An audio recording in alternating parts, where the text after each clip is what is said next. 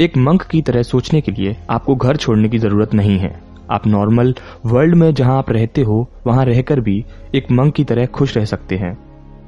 बस आपको अपने माइंड को वैल्यूएबल चीज़ें देखने के लिए ट्रेन करना होगा। अब सवाल यह आता है कि हम मंक की तरह सोचें क्यों? क्यों रखें एक मंक की तरह सोच? इस पर जय शेट्टी, जो कि इस बुक के ऑथर हैं, कहते हैं कि अगर आपको कुछ इनोवेटिव करना है तो आप इलोन मस्क से सीखोगे। और अगर आपको बिज़नेस करना है तो जेफ बिजोज या वॉरेन बफेट से सीखोगे। वैसे ही, अगर आपको अपने माइंड को कंट्रोल करना है तो आप एक मंक से सीखोगे, क्योंकि मंक इस काम में एक्सपर्ट होते हैं। एक मंक के पास काल्मनेस क्लैरिटी हैप्पीनेस ये सब होता है। इन्हीं सारी चीज़ों को, जैसे कि काल्मनेस क्लैरिटी हैप्पीनेस को डेवलप कराने के लिए ऑथर हमें मंक की तरह सोचने के लिए कहते हैं। तो आइए जानते हैं, हम कैसे ये कर सकते हैं। Point number one find your true identity suppose आपके रूम में एक मिरर लगा हुआ है, पर उस मिरर पे बहुत धूल लगी हुई है। तो क्या आप अपने फेस को क्लियरली देख पाओगे? ऑब्वियसली नॉट ऑथर कहते हैं कि ये मिरर आपकी आइडेंटिटी है, जिस पर दूसरों के इन्फ्लुएंस की धूल लगी हुई है, जिसकी वजह से आप रियल आइडेंटिटी नहीं देख पाते। किसी के वेल्थ से इन्फ्लुएंस होके हम वेल्थ के पीछे भागने लगते हैं तो किसी के लुक्स से इन्फ्लुएंस होके हम अपनी बॉडी स्टाइल चेंज करने लग जाते हैं। पर खुद की रियल आइडेंटिटी आप तभी फाइंड कर पाओगे जब आपको खुद की वैल्यू पता होगी।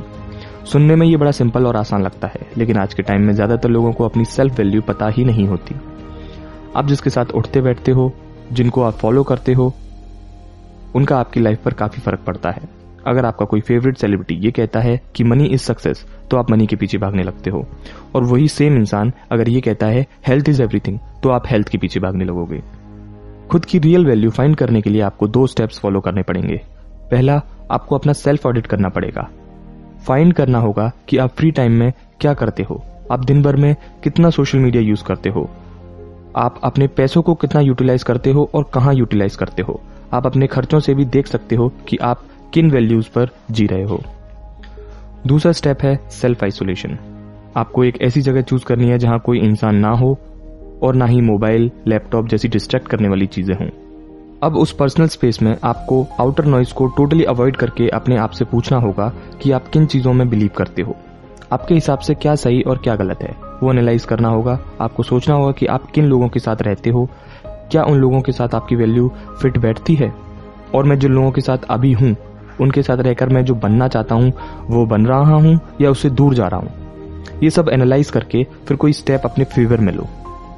Now point number two remove negativity हम सबकी लाइफ में कुछ ऐसे लोग ज़रूर होते हैं जो अप्रिशिएट करने की जगह दूसरों से कंपेयर करते हैं डीमोटिवेट करते हैं क्रिटिसाइज करते हैं ऑर्डर्स देते हैं लिमिटेशंस पता होते हुए भी, और कंप्लेन करते हैं।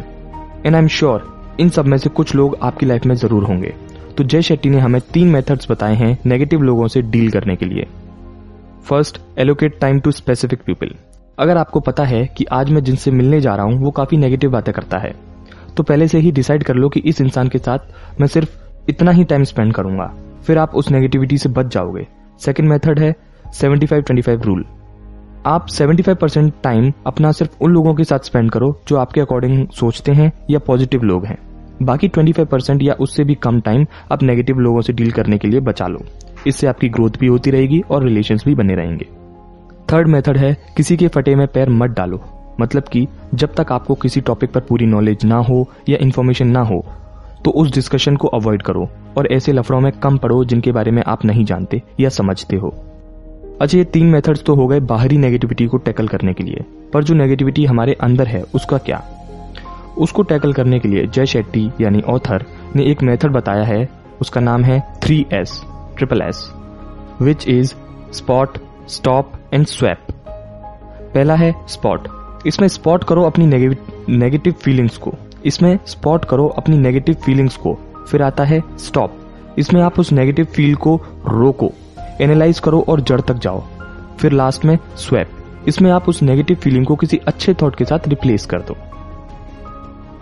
इस बुक में ऐसे ही कई सारे यूजफुल मेथड्स बताए गए हैं, जिनसे आप खुद को मेंटली स्ट्रांग बना सकते हो। इस बुक की लिंक डिस्क्रिप्शन में है, जहाँ से आप इजीली इसे परचेज कर सकते हैं।